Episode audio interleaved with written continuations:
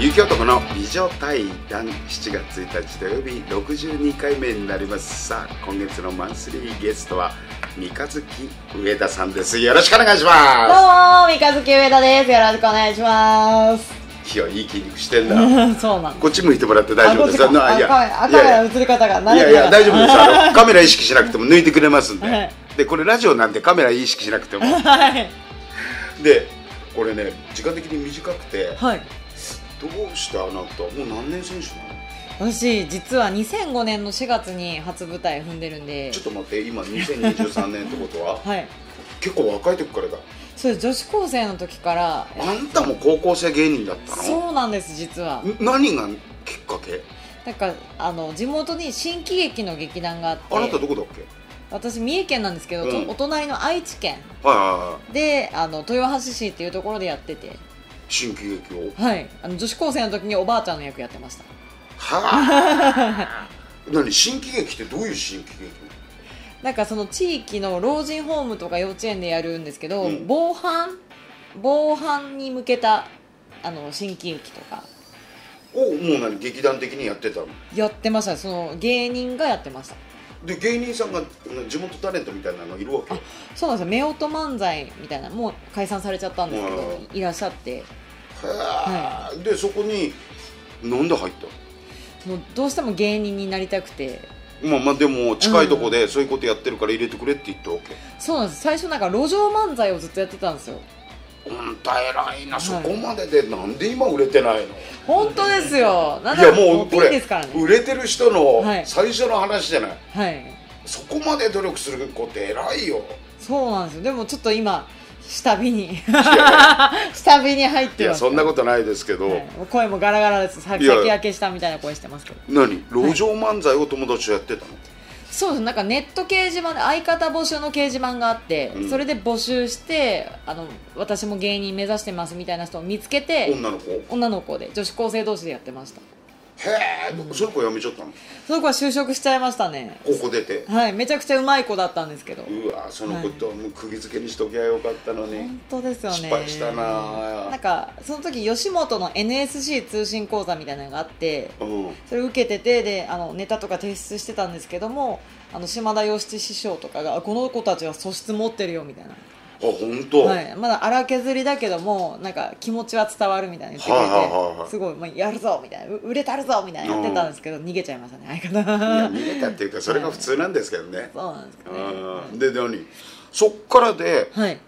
やってて地元で、はいここ出ましたはいで東京来たのもうすぐに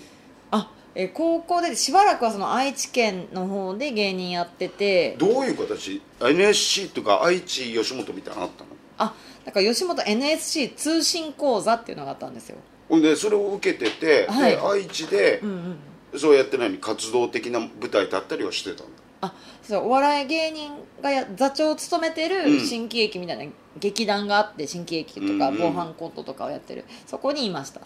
ほんだからそこで舞台に立ってたんだ、立ってます2年ぐらいはい二十歳ぐらいまでそうですねでおいだけど、はいやっぱりこれはちょっとあれか東京行くかってなってきたの二十歳ぐらいその時あの劇団員の子となんか男の子がいたんでコンビ組んだりしてたんですけどもうまくいかなくてで東京来たみたいな感じですね一人ではい、やカバン持ってやけくそになってあもう愛知行ってもダメだみたいなまあまあ、はいまあ東京近いしな、うんまあまあまあ決心するっていうかはいそんな遠いとこ日帰りでも行って帰れるぐらいのとこだからそうでも東京でも怖かったですけどね最初行くの二十歳はいあでも23ぐらいですね出てきたの5年ぐらいじゃやってたのそっちではいはあ大したもんだな、だけど23でもまだ大学出たぐらいなのねそうですね大学行きたかったんですけど、うち超貧乏いや でで出れなくあの行き行けなくてめちゃくちゃ頭いいんですよこう見えて 頭いい高校行ってたら仏教の高校はいはいはいあの校歌が「ザ・念仏」っていう仏教の高校行ってたんですけどこれマジですからね作ってないザ・念仏なんですよ校歌が、の高校行ってましただけどそれではい23で東京に来ましたはいさてもう予定があったんですかその学校行くとかどっかの事務所入るとかいやもう何にも考えてなくてとりあえず東京出て芸人として頑張るぞみたいなんでもう1か月で30本とか31本、ね、ライブ出まくってましたねはあ2008年ぐらいじゃんそうですねでもすぐにその3.11があって一気にライブなくなっちゃってその3.11の年に出てきたんですよ、ああじゃあ人生なんかあるんだねそれ、はいああ難しいねそれね、あはい、あでもそもそもなんで私が芸人になろうと思ったかっていうのはこれめちゃくちゃ重い話簡潔に言うんですけど、うんなんかめちゃくちゃ小中高っていじめられてたんいですやよいや嘘つけお前いや本当なんですよで体でかいししゃくれてたんで昔はうんで超いじめられててもう毎日もうどうやって死のうどうやって死のうみたいな考えてた時に、あのチャイルドマシーンっていう当時コンビがいてあはい、でもみのさんっていう、まあ、作家さんになっちゃった方なんですけど、その方がそのお笑いの雑誌であの自分も大学生の時に毎日どうやって死のうとと思うどうやって死ぬかっていうのを考えてたあと、うんでテレビつけた時に芸人さんが出ていて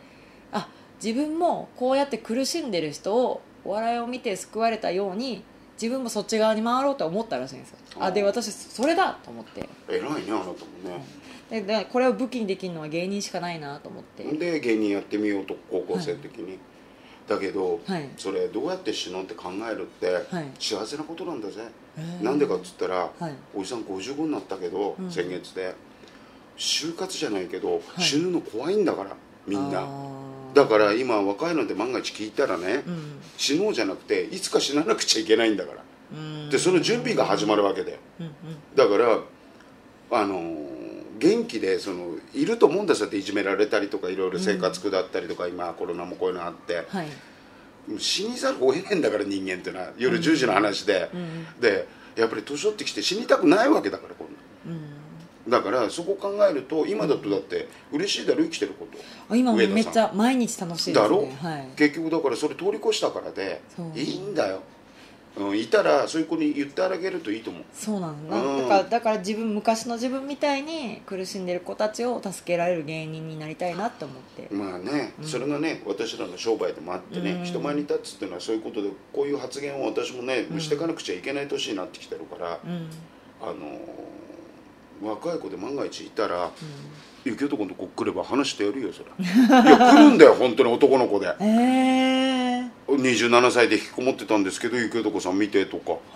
いえるんだよそういう子が。あじゃあもうめちゃくちゃ人の命救ってますねいや命っていうか、いい、ろんな形でだから人ってやっぱり、その時は苦しいけどみんな苦しかってそこで投げちゃいけないってとこが、うんあなたがだから今体感してるわけじゃないうん幸せな時間っていうのがあるわけだから今こうやってそうなんかやっぱ自分が幸せじゃないと人のこと幸せにできないなっていうのを気づいて、うん、いい言葉だよそれ、はいうん、素晴らしい言葉だと思うよそれ、不幸なやつ見て笑えないじゃないですうか、んっていうのを最近気づいたんですよねまあね、はい不幸っていうのはね、うん自分で決めることなんですようーんだって私なんか幸せですよ好きなことやれてここまで30年以上、うんやっと言える年になってきたかと思って、うんそりゃきつかったんですよあなたぐらい20年 前はだけど、あよかったなと思うのであ自分やっててと、でもう一回生まれ変わっても俺やりたいっつったらみんなやめましょうよ もうもうもう少しまた芸人やるんですかって言われてーはい売れるまでやってやるっつったら、もうやめましょう周り迷惑します から家族からまあそんな形で、はいちょっとお時間なくなってきたんで、はい来週なんですけどね、ん来週は、はい今までで一番嬉しかった仕事お芸人になってはいあるでしょいっぱい2つ3つでもいいですよはいだからあげてもらえればいい笑顔だあな た素敵だラジオで見せてあげられないのが皆さんに手振ってんじゃないよラジオなんだからこ れ動画もな流れるけど、はい来週結構俺これが好きなのよ、今までで一番嬉しかった仕事をみんなに聞くの恋愛の話よりもはいうん、ねそんな形でね、はい今月のマンスリーゲストはお笑い芸人の三日月上田さんに来ていただいてまだまだ残り3週いろんな話聞きますよねえなんか恋愛も順調そうだっていうの楽屋で聞きました恥ずかしい そんな形で、はいグッドナイトって形でまた来週同じ時間に皆様方お会いいたしましょう良い夜はグッドナイトおやすみおやすみなさい